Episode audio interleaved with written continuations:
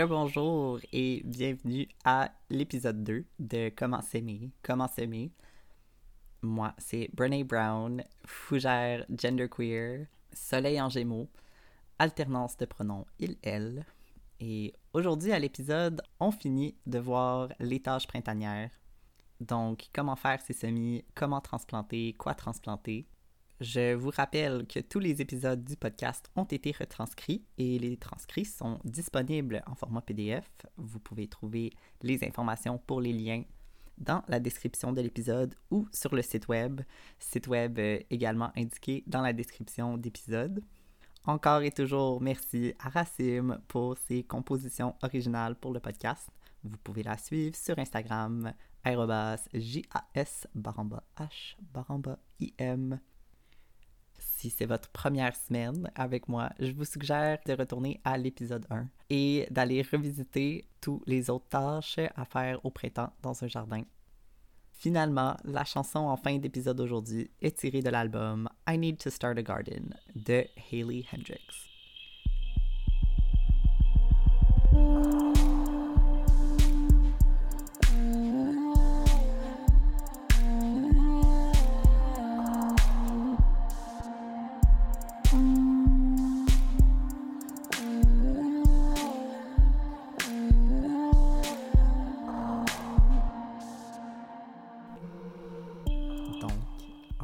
On va parler de semi-intérieur. Mais avant, parce que c'est jamais aussi simple que ça. Ben avant, je vais juste parler rapidement de, des graines en général. Puis de qu'est-ce que ça veut, les semences, qu'est-ce que ça qu'est-ce que ça fait, comment ça fonctionne? Puis je pense que je vais pas trop m'éterniser là-dessus, mais je pense que si on comprend bien juste la biologie de la graine, puis comment sa germinaison fonctionne, ça va vraiment vous aider à conceptualiser le travail que vous faites lorsque vous faites vos semis. Donc, euh, si vous pensez à un sac de lentilles que vous achetez à l'épicerie, ça a l'air d'un truc tout sec, ça n'a pas l'air d'un truc vivant, mais détrompez-vous, des graines, euh, des graines c'est vivant. Des graines, c'est des êtres vivants. C'est juste des êtres en dormance. Donc, dans votre sac de lentilles, peut-être que beaucoup de ces lentilles-là vont germer. Peut-être que certaines de ces lentilles-là ne vont pas germer. On va revenir un peu après à, la viabilité des semences, puis qu'est-ce qui ferait que certaines semences sont plus viables que d'autres ou vont germer plus que d'autres?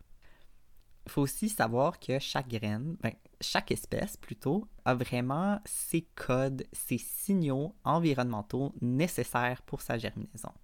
Donc pour chaque espèce, la graine va avoir besoin d'une humidité spécifique, d'une température spécifique, d'une lumière spécifique dans certains cas, il y a certaines espèces, par exemple certaines espèces d'arbres qui vont besoin d'un feu de forêt pour faire germer les graines à l'intérieur de leur cône. Il y a des vivaces qui demandent un cycle de gel et dégel particulier.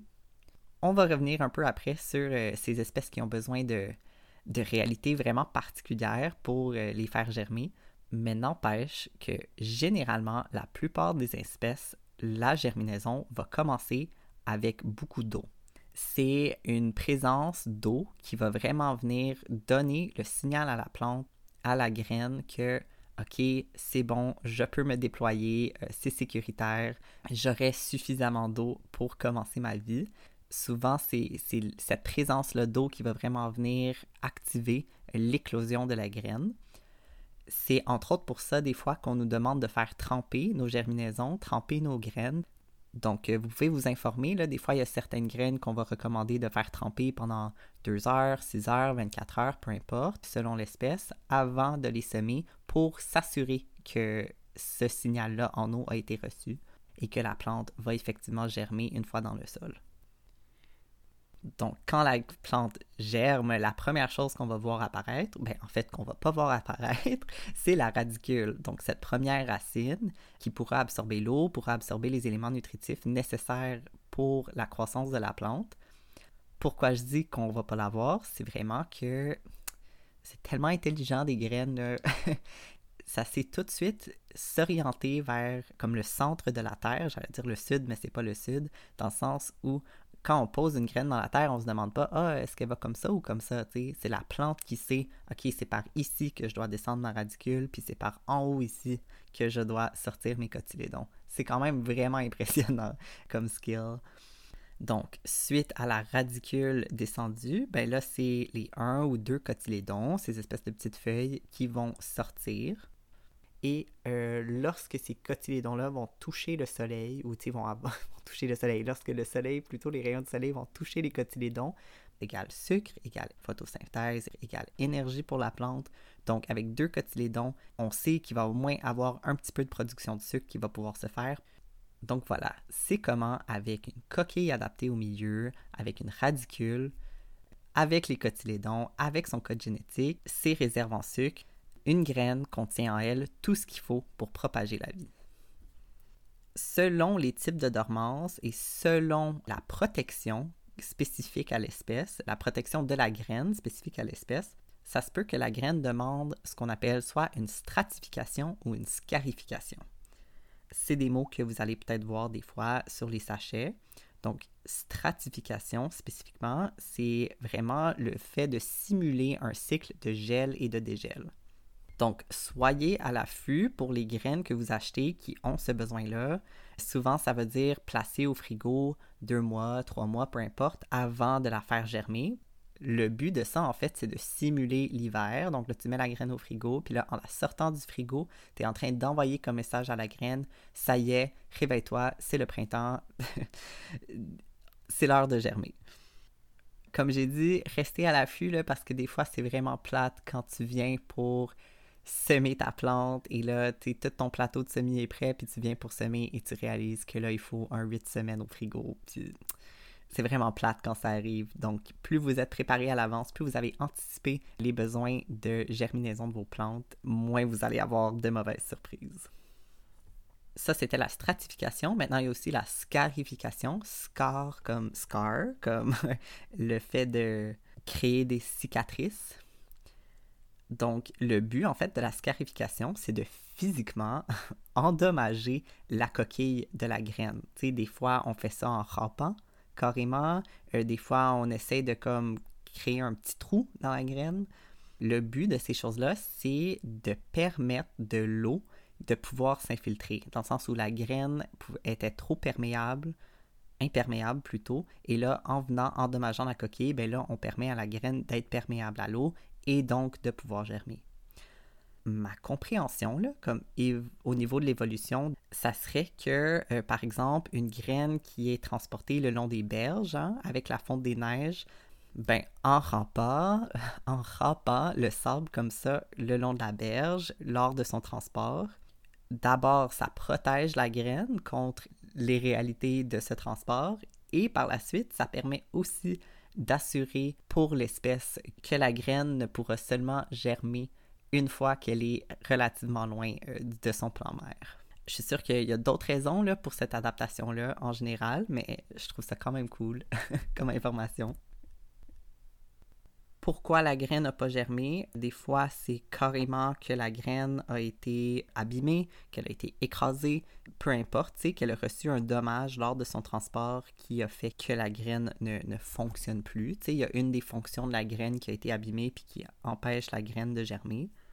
Ou sinon, ça peut aussi être que les conditions de, ben, stockage, les, conditions dans lesquelles on a préservé la graine n'étaient pas idéales. Donc, que c'était trop humide, que c'était trop chaud, euh, etc., selon l'espèce. Pour ce qui est de la profondeur des graines, de à quel point on veut la mettre ou non profondément dans le sol, euh, ben, des fois, ça va être écrit sur le sachet. Des fois, on peut faire des recherches Internet. Généralement, on prend le diamètre, donc l'épaisseur, si on veut, de la plante, pardon, de la graine, et c'est cette épaisseur-là fois 2 fois 3 l'épaisseur de la graine euh, en profondeur. Maintenant, qu'est-ce qui détermine, qu'est-ce qui fait qu'une plante veut cette profondeur-là? Ben, d'abord, si on la plante trop en surface, souvent ce qu'il va faire, c'est qu'elle est tellement en surface que le top de la terre le haut de la terre va facilement se dessécher et en se desséchant, ben là, on va dessécher euh, la graine et la graine ne va pas germer ou va mourir mi-germinaison. Si on plante la plante trop creux, si on la met trop profondément dans le sol, ben là, sa radicelle va sortir et là, lorsqu'elle va sortir ses cotylédons, ben là, les cotylédons, ils vont monter pour trouver le soleil, ils vont monter, ils vont monter, mais il y a comme une limite à la taille des cotylédons Et euh, si les cotylédons ne trouvent pas le soleil, hein, c'est parce qu'on l'a planté trop creux, ben la plante pourra simplement pas vivre. Hein. elle n'aura pas euh, le soleil qu'il lui faut pour faire ses cycles, pour continuer sa croissance. Donc c'est ce qui fait que trop profond, c'est trop profond, les cotylédons ne trouvent pas le soleil. Trop en surface, souvent c'est plus une question de sécheresse, le problème. Pour les fines herbes, tu sais, toutes les plantes, là, je sais pas si vous avez déjà vu des graines de fines herbes, c'est mini, là, on dirait un petit grain de poivre faites vraiment attention. C'est vraiment tentant de vouloir les mettre trop profondément dans le sol. Je dirais que c'est souvent les graines les plus difficiles. Plus la graine est petite, plus c'est difficile d'être précis sur. Ben là, je sais pas si je l'ai enfoui trop, trop, profondément. Des fois, on fait juste saupoudrer un peu de terre par-dessus, mais on n'est pas sûr si on l'a saupoudré uniformément la terre. Comme j'ai dit plus tôt, euh, il y a de la place à l'erreur. Pardonnez-vous, ce ne sont pas tous les graines que vous allez semer qui vont produire un plant et c'est bien correct. Je pense que je vais arrêter là pour tout ce qui est euh, la biologie de la graine. Je pense que vous avez bien compris euh, qu'est-ce que ça a une graine, qu'est-ce qui fait finalement une germinaison adéquate ou non. Donc, qu'est-ce qu'il faut pour faire nos semis intérieurs? Ben, D'abord, je vais parler rapidement du choix de semences, des types de semences. Par la suite, je vais parler de lumière, ensuite de température et d'humidité, pour finir finalement avec le terreau et euh, l'espèce des plateaux de semis, puis les utilisations de plateaux de semis, puis à quoi ça sert. Ensuite, je pense que vous auriez tout ce qu'il vous faut pour partir le printemps du bon pied, je l'espère.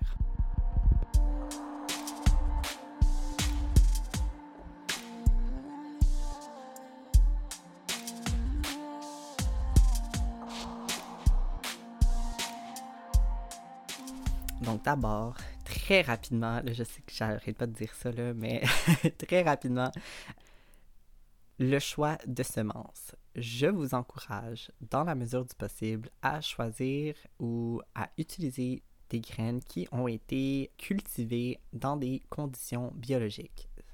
Ce ne sont pas tous les graines que vous allez avoir qui vont être certifiées biologiques mais euh, le plus possible d'avoir des graines qui ont été élevées dans des conditions biologiques. Et pourquoi je dis ça? Comme oui, c'est sûr que je suis quelqu'un qui préfère les options bio lorsqu'elles me sont accessibles, mais je dirais plus, plus que ça, euh, les semences qui ont été récoltées, les semences qui ont été produites dans des conditions non biologiques, euh, qu'est-ce qui est arrivé? C'est que le sol a été fortement labouré, on a bourré le sol de toutes sortes de fertilisants en quantité vraiment élevée.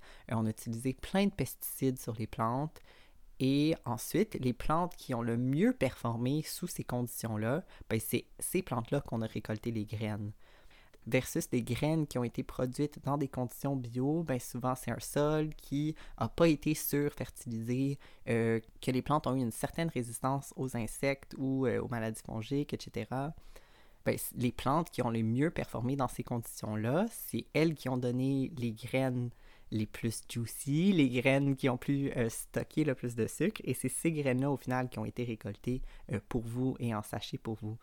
Donc, en prenant des graines euh, soit certifiées biologiques, soit que vous savez qui sont des graines qui viennent de conditions biologiques, souvent ce sont des graines qui vont juste mieux performer pour vous.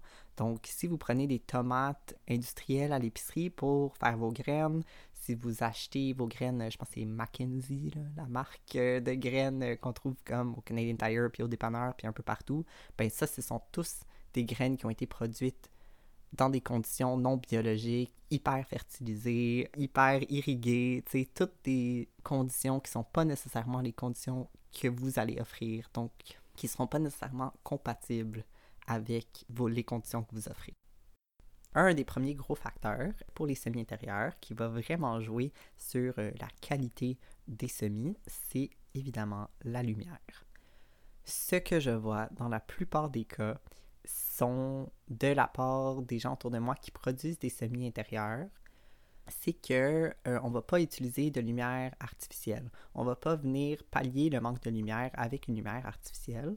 Et ce que ça fait, c'est que les plantes ont juste pas eu suffisamment d'heures d'ensoleillement dans une journée et ça va faire des plantes hyper étiolées. Ça va faire des, des plantules hyper étiolées par étiolé, je veux dire la tige est super longue, il y a deux cotylédons, la tige est super longue, il y a ses premières vraies feuilles, la tige est super longue, il y a d'autres feuilles. Comme, c'est pas une plante particulièrement vigoureuse, c'est une plante qui est vraiment comme étirée, hein, étiolée. Puis ça veut pas dire que ces plantes-là, à la fin de la saison, vont pas être super belles puis avoir produit énormément de tomates ou peu importe, mais n'empêche que c'est pas des plantes particulièrement vigoureux. Et la raison pour ça, c'est que si vous habitez dans le soi-disant Québec, même au sud extrême euh, de ces frontières, euh, frontières artificielles-là, ben, la latitude auquel on opère au printemps, c'est juste pas suffisamment de lumière. Particulièrement si vous faites ça au bord d'une fenêtre.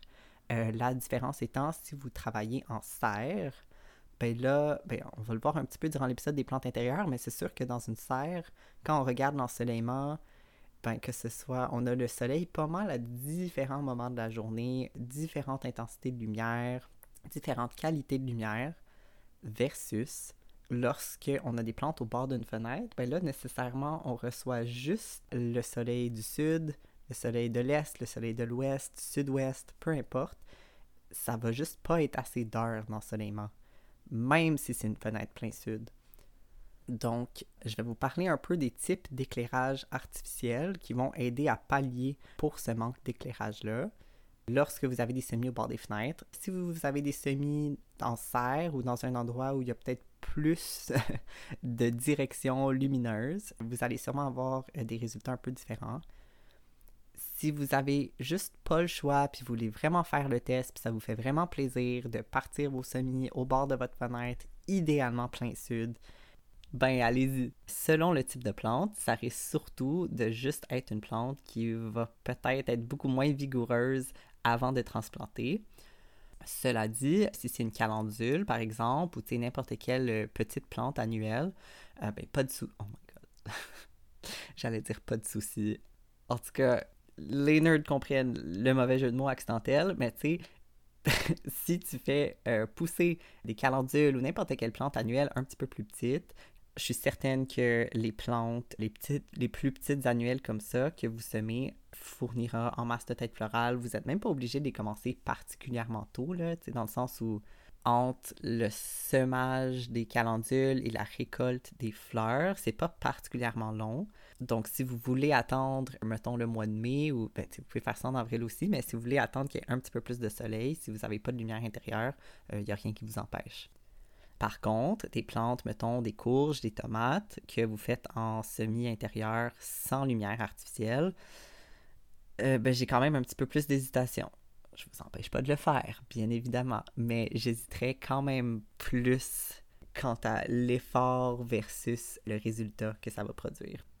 Euh, j'ajouterais à ça aussi que souvent, je vois les gens partir leur semis comme au mois de mars, ou tu sais, un mois où il y a encore moins d'heures d'ensoleillement en général. Donc, c'est sûr que si vous partez vos semis trop tôt dans la saison, c'est pas mieux, hein. il y a un calendrier de semis pour une raison, puis des fois, partir ces semis trop tôt, ben là, on finit avec des trucs hyper étiolés euh, qui ont juste vraiment soif d'être comme dehors, dans le sol, au plein soleil. Donc, commencer ces semis trop tôt ou commencer ces semis quand il n'y a pas suffisamment de lumière, ça aide un peu avec le sentiment de contrôle puis le sentiment que le printemps arrive, mais ça aide pas nécessairement à avoir des semis intérieurs hyper performantes. Donc, pour ce qui est de la lumière artificielle, ben là, je suis pas physicien, ok? Fait quand je parle de spectre de lumière, je parle un petit peu à travers mon chapeau dans le sens que je sais un peu de quoi je parle, mais, mais c'est vraiment euh, les limites de mes connaissances. Mais n'empêche que la lumière, c'est différentes couleurs de lumière qu'on reçoit à différents moments de la journée. Et euh, la lumière artificielle, souvent, va avoir certaines longueurs d'onde, certaines couleurs, mais pas toutes. En fait, les gens qui vont peut-être le mieux comprendre de quoi je vais parler maintenant, c'est peut-être les gens qui ont l'expérience en photographie parce que vous êtes déjà habitué à jouer avec le, white balance, donc vous avez sûrement peut-être plus intuitivement euh, déjà compris c'est quoi les différentes lumières, euh, les différents types de lumières que l'éclairage artificiel offre. Par exemple, les lumières euh, LED, LED, les néons, souvent, ça va avoir une couleur assez verdâtre. Puis là, on se dirait, ah, ben vert, vert égale photosynthèse, égale bon pour faire pousser la plante. Mais non, en fait. Je pourrais pas vous expliquer pourquoi. Tout ce que j'ai retenu essentiellement, c'est que couleur vert de lumière égale pas bon pour la photosynthèse. Vous pouvez faire des recherches internet, mais moi, c'est ce que j'ai retenu en tout cas au fil des ans. Donc, les lumières néons, bien que quand même économiques en électricité, quand même accessibles financièrement, peut-être plus que d'autres lumières, c'est pas les lumières qu'on a besoin. Puis c'est décevant parce que de fois, les gens vont les acheter parce que ça ressemble aux lumières spécialisées horticoles. Mais c'est pas parce que les structures de lumière se ressemblent que ce sont les mêmes types de lumière.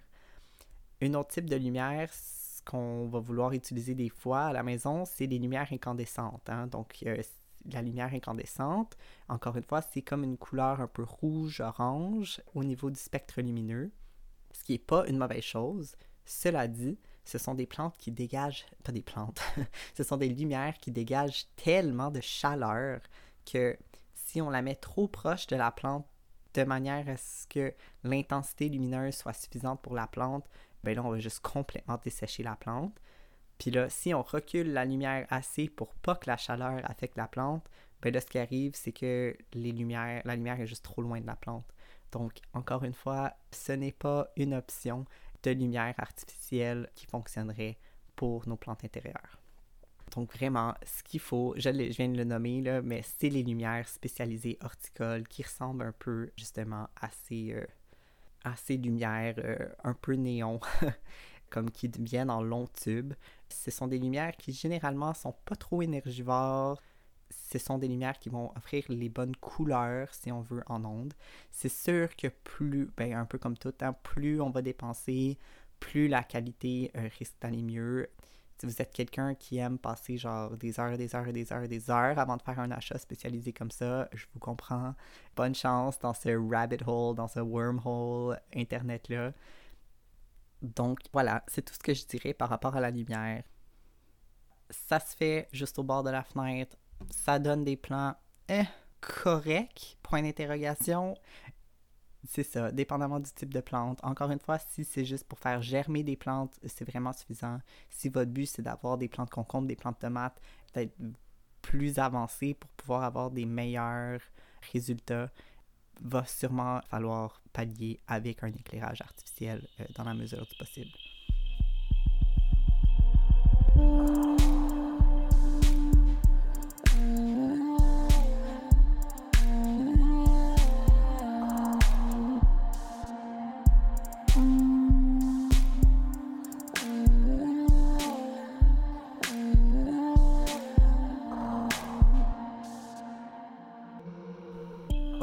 Prochain point pour les semis intérieurs, c'est pourquoi on fait ça à l'intérieur. Évidemment, c'est pour avoir un contrôle sur la température et aussi sur l'humidité. Donc, pour ce qui est de la température, on va souvent voir vendu, là encore une fois, dans la barrière d'accès, c'est un autre truc qui s'ajoute, on va voir des tapis chauffants, des espèces de petits tapis qu'on va mettre sous nos plateaux, nos racks à semis. Et ces tapis-là vont chauffer juste un tout petit peu et vont aider pour ce qui est de la germinaison. Ça va donner le signal à la plante, à la graine spécifiquement que, OK, c'est le temps, c'est bon, le soleil est chaud, c'est le moment de germer. Maintenant, une fois la plante germée, une fois qu'on voit les cotylédons apparaître, on retire le tapis chauffant. Si on ne retire pas le tapis chauffant suite à l'apparition des cotylédons, ben ça va juste venir vraiment stresser la plante au final. Puis moi, il y avait une année que j'étais genre, ben non, ça va pas la stresser, elle va trop aimer ça, ça va la garder full au chaud, elle va être full contente. Mais comme non, là, ça a super stressé mes semis. Les semis qui étaient pas sur le rack chauffant à ce moment-là ont vraiment mieux euh, performé. Donc, vraiment. Encore une fois, une analogie un peu boboche. Euh, peut-être que les sages-femmes qui écoutent me corrigeront, mais euh, les besoins en température et en humidité de la graine lors de sa germinaison, comme un fœtus dans le ventre de son parent, ce ne sont pas nécessairement les conditions en température et en humidité que euh, l'enfant, une fois dans le monde, a besoin pour vivre. Donc, c'est pas parce que ça aide durant la période de germinaison que ça aide durant la croissance de la plante. tapis chauffant, ça aide à la germinaison, ce n'est pas essentiel. Des fois, ça peut juste faire que ça va un petit peu plus vite, la germinaison. Je sais pas si, je doute que ce soit toutes les espèces qui aiment le tapis chauffant, mais de manière générale, euh, d'après mes essais, ça semble bien fonctionner. Donc, une autre chose qu'on va souvent voir pour ce qui est du contrôle de l'humidité, c'est qu'on va voir une espèce de dôme en plastique transparent, ou des fois, il y a des gens qui mettent même du saran wrap par-dessus le plateau pour pouvoir garder l'humidité. Ça, ça fonctionne bien. Ça va effectivement s'assurer qu'on n'a pas desséché le terreau, qu'on n'a pas desséché la terre avant que la graine puisse germer. Cependant, il faut quand même faire attention parce qu'il va y avoir évidemment de la condensation. Hein. L'eau du sol qui va être évaporée va venir se condenser sur le haut de ce dôme-là et ou de ce saran wrap-là ou peu importe. Et lorsqu'on joue trop avec le dôme ou le saran wrap, ben, il va toujours retomber sur la plante. Et lorsqu'elle retombe sur les semis, euh, c'est là qu'on voit vraiment un potentiel de créer des maladies fongiques. Il y a quelque chose qui s'appelle la fonte des semis. C'est une espèce de maladie fongique qui va venir, comme vous l'avez bien compris, là, faire comme fondre les semis. Et souvent, quelque chose qui peut beaucoup contribuer à ça, c'est le fait d'avoir un peu trop joué avec le dôme ou avec euh, la, recouverture qu'on aura mis par-dessus.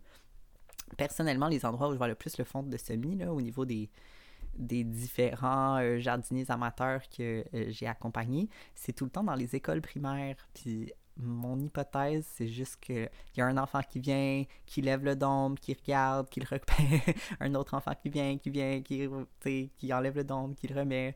Je pense vraiment que si je vois autant de fonds de semis spécifiquement dans les écoles primaires, je dirais que c'est sûrement beaucoup plus à cause de la tendance des enfants d'être curieux et de constamment jouer avec le dôme et donc de tout le temps laisser cette condensation-là euh, retomber sur les plantes. Tout comme le tapis chauffant, une fois que la plante elle a commencé à pousser, on retire le dôme. On n'a plus besoin de mettre le dôme. À ce moment-là, on fait juste mettre la plante à risque aux maladies fongiques et ça n'aide pas nécessairement avec le croissance ou avec euh, le, stress humique de la plante. Comme j'avais dit plus tôt, vraiment notre but avec les graines, c'est de garder ça assez humide. On veut toujours qu'il y ait une humidité. Et comme tous les plantes, en tout cas les plantes qui ne sont pas des plantes aquatiques ou semi-aquatiques, on veut vraiment éviter une stagnation d'eau. Donc, c'est vraiment important de arroser puis d'être suffisamment arrosé, mais si on arrose trop puis que ça fait juste que la plante baigne dans son petit jus d'eau, là, euh, jus d'eau, en tout cas, bref, dans son petit jus, c'est là qu'on va apparaître des maladies fongiques. Donc, on veut quand même laisser le sol drainer suffisamment en parlant de drainage, ça serait un bon moment pour parler du mélange de terreau parce que c'est vraiment ça, entre autres, qui va faire que la plante pousse bien ou non et que les maladies fongiques vont apparaître ou non. Donc, j'ai voulu, dans l'épisode qui va sortir prochainement sur les plantes intérieures, euh, j'ai voulu faire toute une section sur le terreau. Terreau, c'est juste une manière fancy de dire euh, terre. terre, particulièrement quand on parle de semis ou de plantes intérieures cela dit, l'épisode sur les plantes intérieures est rendu tellement long que je pense que je vais juste devoir faire une capsule euh, ABC du sol sur elle-même. Donc voilà. Donc si vous attendez, si vous êtes un peu patient, je vais sûrement faire ça dans les prochaines semaines. Donc je vais pas trop rentrer en détail pour ce qui est de drainage versus retention d'eau dans les sols. Je dirais comme le plus rapidement possible que je peux véhiculer ce concept-là, c'est si on imagine, mettons, un seau rempli de petites roches, un seau rempli de sable et un seau rempli d'argile. Et là, je verse un pichet d'eau de taille égale dans ces trois seaux-là. Ben, on peut s'imaginer que les grosses molécules, que les, les, gros morceaux comme les roches, ben, l'eau va passer rapidement entre. Dans le sable, l'eau va passer un petit peu lentement, mais va quand même finir par s'écouler vers le bas. Et dans l'argile, c'est tellement des fines, fines, fines molécules que l'eau va vraiment rester plus longtemps entre les molécules d'argile. Maintenant, il y a d'autres raisons pourquoi l'argile retient un petit peu plus l'eau, mais vous comprenez, quand je parle d'un substrat ou d'un terreau très drainant, euh, je parle d'un truc plus sablonneux, et quand je parle d'un substrat pardon. Ben, substrat, encore une fois, c'est un autre mot pour terreau, qui est un autre mot pour terre. C'est toutes des manières un peu fancy de dire la même chose. Donc, quand je parle de substrat qui a une grosse rétention d'eau, ben là, je parle plus d'un truc argileux, hein, un truc qui va retenir l'eau, que ça va prendre plus de temps entre les arrosages. Parce que, ultimement, ce qu'on veut, c'est un bon équilibre entre les deux. On veut un mélange de terre qui va retenir l'eau pour pas que tu aies à arroser à tous les jours, à tous les deux jours, plusieurs fois par jour, mais on veut pas un truc qui retient tellement l'eau que là, on crée des problèmes de stagnation puis de compaction. Ce que vous cherchez dans votre terreau, c'est vraiment de trouver un mélange de terre qui va être légèrement plus du côté drainant que du côté euh, hyper euh, rétention d'eau. Tu un peu comme tout, là, ça prend des années là, avant de vraiment bien saisir qu'est-ce qui fait un bon mélange de terre. Toucher la terre, vraiment, s'il y a une chose que je peux encourager les jardiniers et jardinières à faire plus, c'est de crisser vos mains dans la terre, comme ayez pas peur de tâter la terre. Puis je vous jure, si vous faites ça pendant assez longtemps, assez de mois, assez d'années, vous allez vraiment vous pouvez aller chercher tellement d'informations au niveau sensoriel comme ça. Puis je vous encourage vraiment à plus euh, vous salir les mains euh, de cette manière-là. Donc c'est comme ça, c'est avec le temps que vous allez comprendre qu'est-ce qui fait un bon, un bon mélange de terreau. Je dirais que manque de soleil, c'est comme un gros problème que je vois. Euh, bon, la misère à faire germer les semis à cause du taux d'humidité, c'est un autre problème que je vois. Mais sinon, l'autre problème que je vois, c'est après que la plante est germée, même si elle a suffisamment de lumière, il va y avoir comme un moment où la terre, la terre, pardon, la plante va comme arrêter de pousser un petit peu. Et souvent, ce que je soupçonne, c'est que le terreau est trop compact. Le mélange de terre est comme juste pas assez drainant, va être trop écrasé. Souvent, c'est que les molécules sont trop fines, en fait. quand on repense à l'argile, c'est que les molécules, elles s'imbriquent tellement bien l'un en l'autre que la plante va avoir de la misère à pousser ses racines à travers. Parce que la plante va avoir de la misère à développer ses racines, elle va avoir de la misère à aller chercher les éléments nutritifs, euh, toute l'eau qu'elle a besoin au final pour faire pousser la plante. Donc, si vous remarquez que vos semis comme stagnent à moment qui arrêtent de pousser un petit peu, c'est peut-être que votre mélange de terreau est trop compact. Maintenant, qu'est-ce qu'est-ce qu'on cherche quand on cherche un mélange de terreau? Ben souvent, là, on va aller au centre jardin parce que ça demande souvent un mélange qui est dit propre. Un mélange, si vous utilisez vos vieux mélanges de terre, euh, les mélanges de terre qui ont été utilisés par exemple pour vos plantes intérieures, que cette terre-là a été recyclée pour faire vos mélanges de plantes de pardon, pour faire vos mélanges de semis intérieurs. Ce que vous risquez à ce moment-là, en fait, c'est que vous risquez de transmettre euh, les maladies fongiques, les pathogènes qui étaient dans les plantes intérieures dans vos semis. Donc souvent, ce que les gens vont encourager là, dans la littérature, euh, ce qu'ils vont encourager, c'est de vraiment prendre euh, une terre propre, une terre qui n'a pas encore été utilisée pour d'autres plantes intérieures ou semi-intérieures. Donc, vous allez au centre jardin, on achète différents sacs. Maintenant, c'est sûr que comme tout, encore une fois, pour les semis intérieurs, plus vous déboursez, plus la qualité du mélange de terre va être meilleure. Si vous faites juste acheter des sacs de terre noire à 2 piastres le sac, ça va être un truc hyper compact, pas très riche en éléments nutritifs. Vous risquez d'avoir des semis intérieurs, encore une fois, qui vont comme arrêter de pousser après un certain stade le best, c'est toujours de faire son propre mélange de terreau, donc d'acheter euh, les différents les différentes composantes pour le mélange. Donc, c'est d'acheter un petit peu de sable, d'acheter du compost, d'acheter euh, le meilleur sac de substrat qu'on peut trouver et de comme mélanger ces choses-là ensemble. Souvent, il y a de la mousse de tourbe dans ces mélanges-là. La mousse de tourbe, pour moi, c'est vraiment... En tout cas, les tourbières, pour moi, c'est vraiment des endroits sacrés et je n'aime pas utiliser la mousse de tourbe dans mes mélanges. Cela dit, je comprends que ça a des vraiment bons résultats au niveau des plantes intérieures puis des semis intérieurs.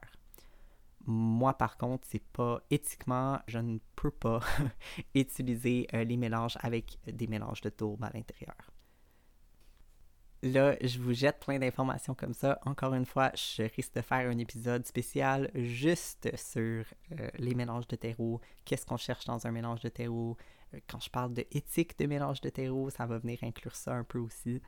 En tout cas, L'autre chose que je dirais pour euh, les sacs qu'on achète, c'est que les gens, là, c'est tout du marketing. Ils peuvent mettre ce qu'ils veulent sur les sacs. Euh, Fiez-vous pas, bonne rétention d'eau, super drainant, super riche, bonne terre. Comme pour vrai, là, ils peuvent mettre ce qu'ils veulent sur les sacs. Ça veut rien dire sur euh, ce que tu vas réellement trouver dans le sac. Aussi, vous allez voir le mot naturel. Il y a une marque, euh, une compagnie spécifique qui s'appelle Organix. Comme ça veut rien dire. C'est pas parce que tu t'appelles Organix que tu es nécessairement euh, plus naturel ou biologique euh, ou que tu offres un meilleur mélange de terreau. Donc, je veux juste faire, vous dire de aussi faire attention au marketing sur les sacs. Moi, ce que je fais, c'est que souvent, ça donne qu'il y a comme un petit sac percé quelque part, parce que quand on manipule ces sacs-là en pépinière, tu finis tout le temps par en percer un ou deux, ben je fais mon petit raton laveur, puis je mets mes petits doigts, mes petites pattes dans le sac et je tente la terre pour comme me donner une petite idée de, euh, du substrat, euh, de la texture du substrat. Cela dit, ça prend quand même euh, du temps avant de comme développer ces informations sensorielles-là. Donc, voilà, stressez-vous pas trop avec les mélanges de terreau. Essayez de faire un mélange un petit peu drainant. Comme j'ai dit, si vous pouvez mélanger un petit peu de sable puis un petit peu de compost à un mélange quand même de qualité que vous trouvez en pépinière, euh, moi, c'est ce qui marche le mieux pour moi à la maison. Vous pouvez aller sur Internet, hein. vous pouvez aller chercher euh, qu'est-ce qui fait un bon mélange de terre. Euh, il y a des recettes de terre avec des bons ratios. Ah, moi, je mets un tiers ça, un tiers ça, un tiers ça. Je mets moitié ça, un quart, un quart ça. Euh, allez voir, il y a toutes sortes de choses. Donc voilà, lumière, terreau, humidité. Ah, les plateaux, c'est ça. Là, peut-être que vous voyez de quoi je parle quand je parle de plateau, de rack à semis, plateau à semis c'est des espèces de racks, souvent qui font comme un par deux pieds de long, qui sont, je dirais, pas plus que deux pouces de profondeur, qui vont être divisés comme en petits caisseaux, qui vont être divisés en petits, euh, en, petits en plus petits contenants de terre. Et comme ça, souvent, euh, pourquoi on les connaît, c'est que quand on va au pépiniériste pour acheter ces plantes, ben souvent c'est comme ça, hein, ils vont venir dans ces caisseaux-là directement. Maintenant, pour expliquer pourquoi c'est pratique ces plateaux-là, je vais vous donner le contre-exemple de il y a quelques années quand j'ai décidé de faire mes semis dans une jardinière. Donc là, dans le sous-sol, qui avait un petit peu de soleil plein sud, que j'avais une petite lampe euh, que quelqu'un m'a... que j'ai hérité de quelqu'un. Donc une lampe euh, horticole. Et je me suis dit, pas besoin de ces plateaux, ces plateaux fancy. Moi, je vais prendre une jardinière. Donc, j'ai pris ce bac-là, euh, je l'ai rempli, j'ai rempli le bas de roche. Ensuite, j'ai mis, je sais pas, peut-être 4 ou 5 pouces de, de terre. J'ai semé par-dessus. Et euh, ensuite, ben, j'ai eu plusieurs problèmes. Premièrement, ben, évidemment, toutes mes semis ont comme commencé, les racines, là, ils il n'y a pas de distanciation sociale. Les racines, elles, se sont toutes comme entrepoussées l'une dans l'autre. J'ai eu vraiment de la misère au niveau venu le moment de transplanter. Euh, finalement, j'ai comme transplanté beaucoup de racines quasiment à nu, là, comme au final, à force de les dépogner, ben, ils ont perdu toute la terre qu'il y avait autour. Puis c'est ça, j'ai dû les transplanter un peu à nu, les racines, ce qui fragilise beaucoup le taux de succès au niveau de la transplantation j'ai comme un peu compris à ce moment-là, ok, c'est quand même pratique là, de les avoir divisés en petits caisseaux. Avoir su, sûrement ce que j'aurais pu faire, c'est juste de prendre comme du carton, par exemple, puis de juste moi-même sous-diviser la terre en mettant le, en enfouissant euh, le carton verticalement dans la terre. Ça aurait pu être une façon quand même facile ou simple pour moi de, de justement d'empêcher les racines de trop s'imbriquer l'une dans l'autre. L'autre avantage aussi d'avoir un plateau comme ça pour les racks à semis, les plateaux de semis, qu'elles soient juste peut-être max 2 euh, pouces de profondeur, c'est que en ayant une grosse profondeur, puis là encore une fois j'étais dans un sous-sol où il fait pas particulièrement chaud, ben ce qui se passait c'est que la couche du haut, là où étaient mes semis, se desséchait relativement rapidement, mais toute, la terre qu'il y avait en dessous, ben, se desséchait pas particulièrement rapidement parce qu'il fait quand même frais dans mon sous-sol, euh, parce que ben, l'éclairage artificiel, c'est pas particulièrement chaud non plus.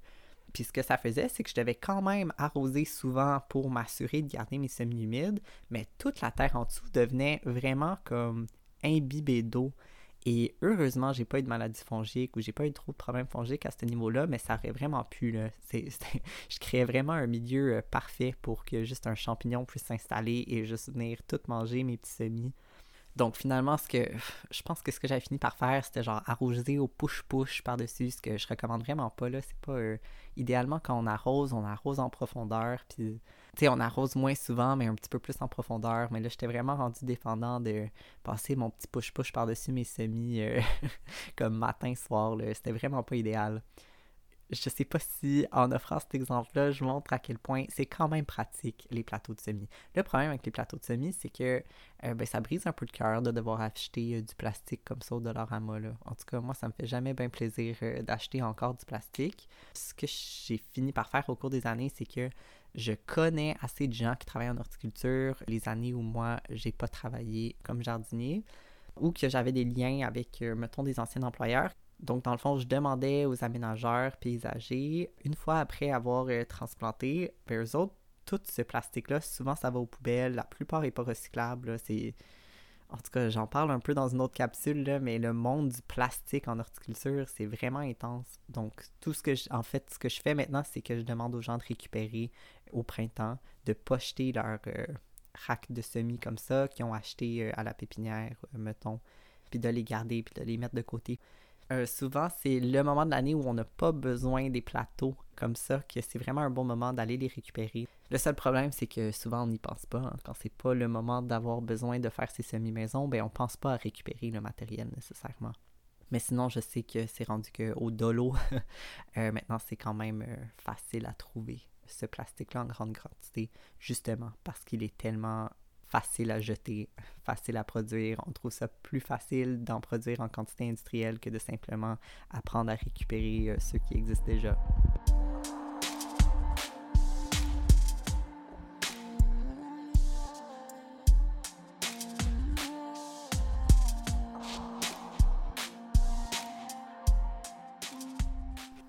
Donc, transplantation. Maintenant, quand est-ce qu'on va vouloir transplanter? Ben, vous l'avez vu, c'est après la date du dernier gel. Euh, chose qu'on peut juste savoir en rétrospect. Hein. On ne peut pas savoir avant quand est-ce que sera le dernier gel. Maintenant, c'est toujours un pari. Il y a des gens, je connais des agriculteurs, agricultrices qui se sont dit, ben, tu sais quoi, là, cette année, là, moi, la mi-mai, j'ai planté tous mes tomates, puis c'est comme un risque qu'ils ont pris. Puis des fois, ça paye super bien. Des fois, les tomates ont vraiment pu pousser euh, super vite euh, avec le mois de plus qu'on leur a offert comme ça en plein sol. Des fois, c'est perdant. Des fois, on perd quelques plantes. Je vais pas trop parler des manières de prolonger la saison. Il y a toutes sortes de choses qu'on peut faire, comme mettre différents filets, différents, ce qu'ils appellent des hoop house, différents, tu sais, des espèces de mini-serres portatives qu'on peut mettre comme par-dessus certains bacs, euh, certains rangs dans un potager, euh, dans un champ, pour euh, repousser la date du gel le plus longtemps possible, en fin de saison ou en début de saison. Quand je parle de gel, c'est vraiment important de préciser, là, je parle de gel de nuit parce que souvent, là, on dit Ah ben non, mais là, ça fait deux semaines qu'il fait 10 degrés dehors, on est correct. Mais en fait, quand on regarde les températures la nuit, ah, ça tombe à 2 degrés, 1 degré, peut-être 0 degré. Comme c'est vraiment, quand je parle de la date du dernier gel, c'est la date du dernier gel de nuit qu'il faut vraiment être vigilant, vigilante. Donc, je vais pas trop parler des différents euh, setups qu'on peut faire pour prolonger la saison. Par contre, il y a vraiment manière d'être créatif, particulièrement au début de saison quand nos plantes sont assez petites. Là. Je connais quelqu'un qui, ben, qui est à Montréal, pas loin du centre-ville, donc il fait quand même, euh, comme j'ai dit plus tôt, euh, c'est un gros euh, béton, un, gros, un gros îlot de chaleur. Mais ce que cette personne-là fait, c'est que finalement, elle plante sa tomate à l'extérieur et les soirs où il y a des risques de gel, elle fait juste mettre un seau à l'envers sur son plant de tomate dans le mois de mai, puis ça semble bien fonctionner pour prévenir. Euh, tu sais, dans le sens qu'on pourrait pas faire ça plus tard dans la saison, mais quand ton, plan est quand même assez petit, euh, il y a quand même manière d'être créatif euh, et de comme essentiellement trapper l'air chaud à l'intérieur. Ça prend plus de temps pour l'air froid de venir réchauffer l'air chaud à l'intérieur et on espère que le soleil se lèvera avant que l'air ambiant à l'intérieur du seau à l'envers tombe à 0 degré. Bref, euh, je sais pas si j'ai été clair, j'en parlais plus peut-être en fin de saison, mais sachez qu'il y a toutes sortes de manières de planter plus tôt et de comme trixer, de se faire des petites installations temporaires lorsqu'il y a risque de gel. Maintenant, dans les tâches printanières généralement que les gens font, il y a aussi transplanter arbres et arbustes et vivaces. On a comme deux fenêtres idéales pour transplanter euh, ce type de plante-là dans l'année, soit après que le sol est dégelé, avant les grosses chaleurs d'été, donc comme au mois de mai, mettons, ou sinon, on, à l'inverse, on fait ça à l'automne, avant que le sol gèle, lorsque les grosses chaleurs sont passées, euh, lorsque les plantes sont en train de rentrer en dormance. Personnellement, moi j'aime vraiment plus planter à l'automne. Quand j'ai travaillé pour différentes personnes qui font des aménagements, j'ai toujours trouvé que les plantes qu'on a transplantées à l'automne ont toujours vraiment mieux survécu à la transplantation que celles du printemps. Souvent la fenêtre au printemps entre quand la, la plante a le temps d'installer ses racines puis de commencer à s'abreuver et quand les grosses chaleurs arrivent, c'est comme pas suffisant. Encore plus avec les changements climatiques, je trouve. L'arbre ou peu importe la plante, elle n'a pas, développé une masse racinaire suffisamment grande pour répondre aux besoins en évaporation dû au, au soleil ou dû à la chaleur. Donc, évidemment, une plante au printemps qui n'a pas encore assez de racines pour répondre au, stress hydrique, là, au stress en eau qu'elle évapore, ben, c'est là qu'on doit arroser beaucoup plus souvent qu'on le ferait normalement. À cause que mettons, le input, si on veut, le, input d'eau est moins grand que le output. en tout cas, surtout parce que j'ai vraiment observé un meilleur taux de succès au niveau des transplantations. Aussi parce qu'on peut trouver des plantes à rabais des fois qui ne seraient pas abordables à d'autres moments de l'année. Cela dit, les choix en pépinière sont beaucoup plus limités à l'automne aussi. Il faut quand même faire attention avec ça. Il n'y a, pas de garantie. Mais ce sont entre autres des raisons pourquoi je préfère planter à l'automne. Nous autres, ça nous semble contre-intuitif que planter à l'automne, on est comme, ben non, mais il fait froid, euh, la plante, elle va pas survivre, elle va geler. Euh, mais au contraire, souvent, ce que je trouve, c'est que la plante, elle a comme plus le temps de, de bien s'installer, puis de commencer à poser ses racines, puis à comme s'habituer à son environnement. Euh, c'est des bonnes raisons de transplanter à l'automne. L'autre raison, particulièrement si vous venez de commencer à habiter quelque part et que vous cherchez à planter euh, un arbre, un arbuste, quelque chose de plus comme permanent, si on veut, euh, dans l'espace où vous êtes, c'est que ça vous permet de vous familiariser avec votre voisinage. Vous avez le temps de voir qu'est-ce qui pousse dans le coin.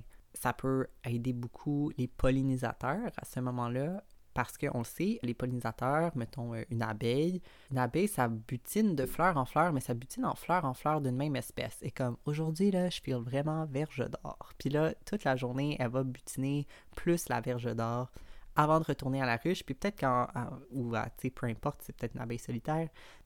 en général, les pollinisateurs, ils font pas comme verge d'or, astère, monarde, verge d'or. Ils vont comme plus cibler tout le temps la même espèce la même shot de butinage. Donc, si vous pouvez planter particulièrement des vivaces ou des fleurs sauvages qui, vous savez, sont quand même abondantes dans le coin, ça peut être beaucoup plus intéressant pour les espèces pollinisatrices locales que de planter comme une espèce de je sais pas, une monarde exotique vraiment belle, mais qui ultimement, euh, tu sais, qui fleurit un peu en même temps que les autres plantes du voisinage et qu'au final, les pollinisatrices vont pas nécessairement chercher à les butiner. Ça va vous permettre aussi de voir, hey, au début du printemps ou à la fin de l'automne, il y a vraiment un gros trou, il y a très peu de plantes pollinisatrices qui sont offertes ou il y a très peu de plantes mellifères offertes aux pollinisatrices à ce moment-là.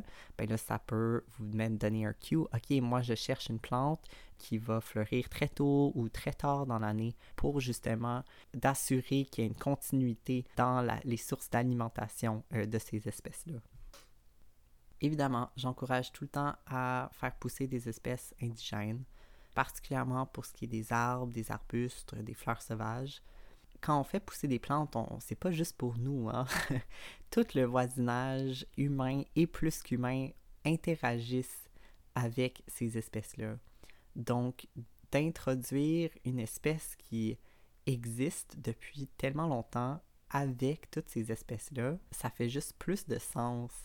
Par exemple, de planter un chêne où euh, il y a tellement d'insectes, il y a tellement d'animaux qui ont déjà une relation avec ces plantes-là, qui savent quoi faire euh, des glands, qui savent quoi faire avec les bourgeons, qui savent comment interagir avec ces plantes-là, ça va être beaucoup plus bénéfique, par exemple, qu'un un ginkgo biloba. Puis là, j'adore les ginkgo, les ginkgo. Je sais pas comment tout le monde prononce un peu différemment. Tu sais, j'adore les ginkgo, mais au final, il y a beaucoup moins d'insectes qui vont manger ces feuilles. Il y a beaucoup moins d'animaux qui vont vivre et interagir avec ces plantes-là parce qu'ils la connaissent juste pas, puis ils savent comme pas trop quoi faire avec. Donc, de planter des plantes indigènes, c'est tellement riche pour la biodiversité, c'est tellement riche pour toutes les espèces du voisinage qui vont interagir avec euh, cette plante indigène-là.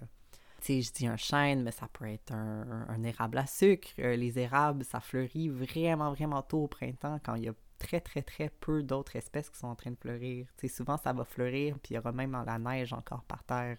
Mais si tu regardes en haut vers le ciel, euh, d'ailleurs, devrait encore en avoir en fleurs. Donc vraiment là, je vous encourage vraiment à faire pousser euh, des plantes indigènes. Puis des plantes indigènes qui font sens pour votre région locale. C'est pas parce que c'est une plante qui habite le territoire depuis longtemps qu'elle habite nécessairement le milieu. Tu sais, si ça fait pas longtemps que tu habites là, où tu habites et que tu cherches à planter plus d'arbres, plus d'arbustes, ben ça va te laisser le temps de peut-être choisir plus stratégiquement où planter ces arbres-là ben, si tu vois qu'il y a un petit, euh, ce qu'on appelle une, dépression, là, si tu vois qu'il y a comme un, dans le, la topographie de, du terrain, qui est comme un, un, endroit qui est un petit peu plus bas que les autres, ben, tu le sais, ah, ben, ça risque de retenir plus d'eau.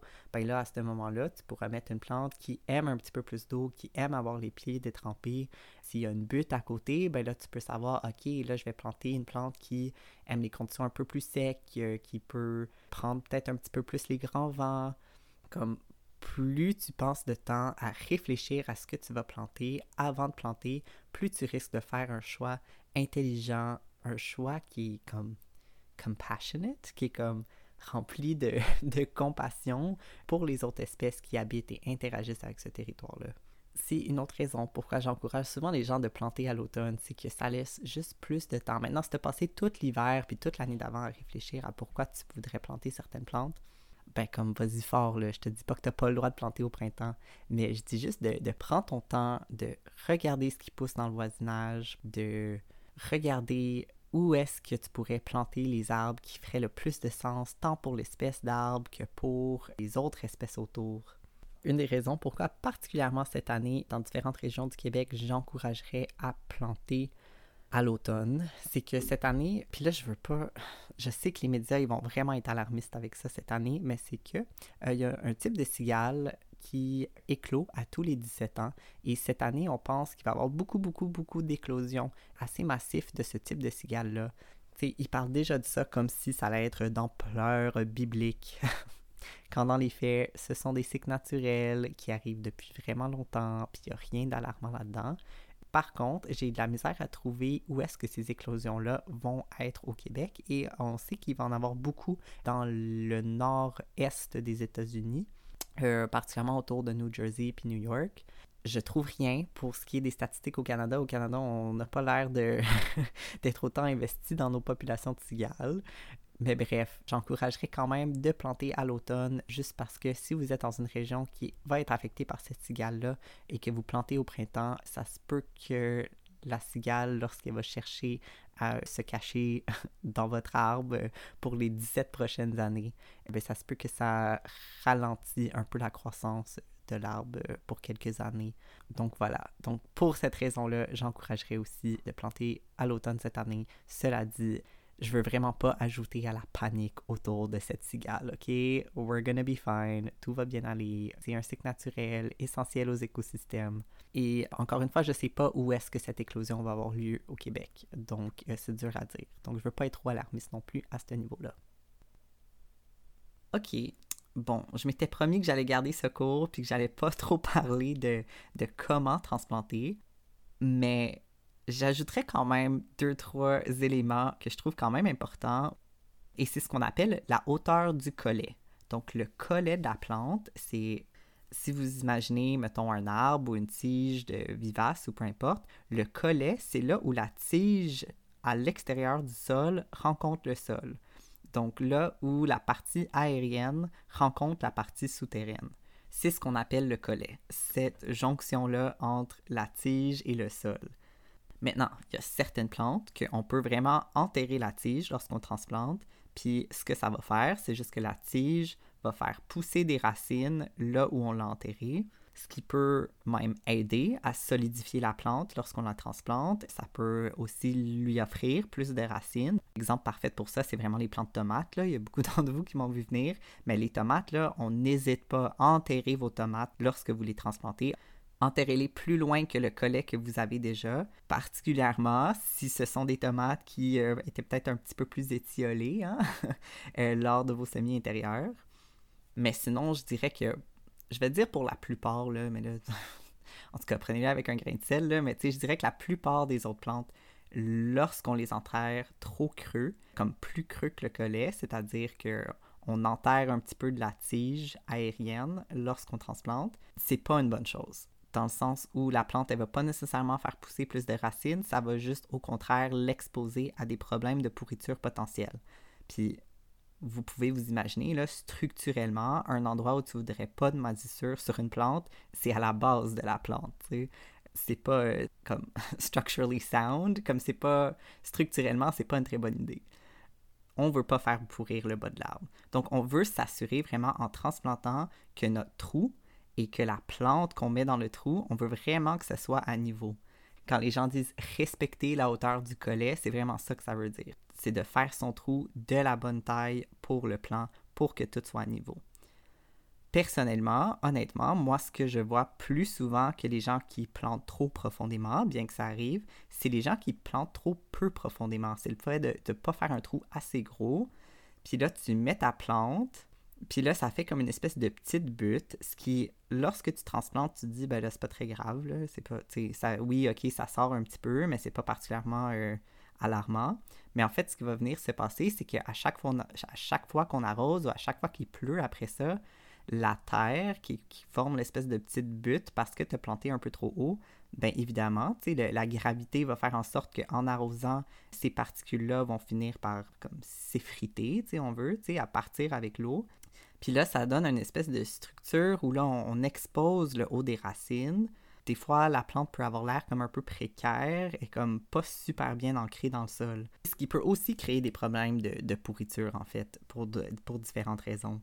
Tu sais, je pense que c'est vraiment important, ben, de manière générale, lorsqu'on transplante, particulièrement si ce sont des, arbres ou des arbustes ou des vivaces, tu sais, mettons, euh, tu sais, si tu es en train de planter comme 200 plantes concombres dans un champ, je comprends qu'à moment comme good enough, mais particulièrement pour, mettons, un arbre, comme prenez vraiment votre temps lorsque vous transplantez. Vous n'êtes pas en train de faire du planting là, en ce moment, comme prenez votre temps de vraiment bien penser à comment vous placez l'arbre, regardez les branches en haut, est-ce que ça fait du sens qu'elles vont dans cette direction-là? Pourquoi tu planterais un arbre où les branches vont directement vers la fenêtre plutôt que vers le soleil, par exemple?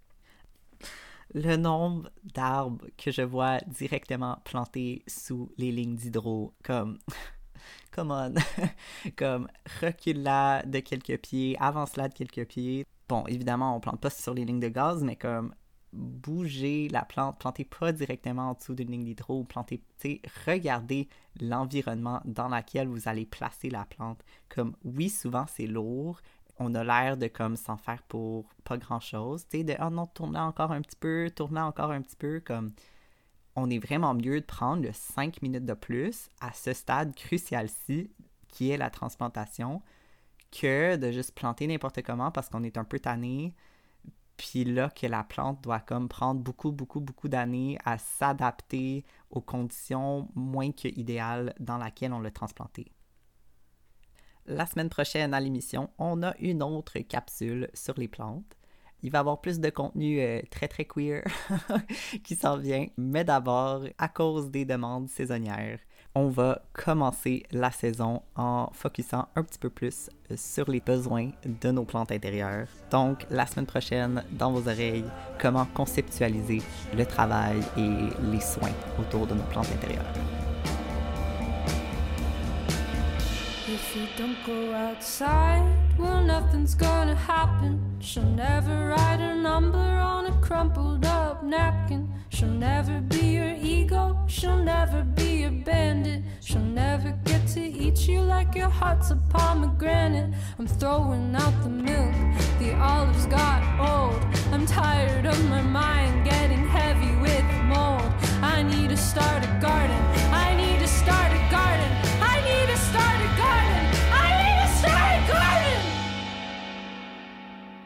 gonna start a garden in my backyard. I'm gonna start a garden in my backyard. Cause making this song up is just as hard. Cause making this song up is just as hard. Ooh, shut up.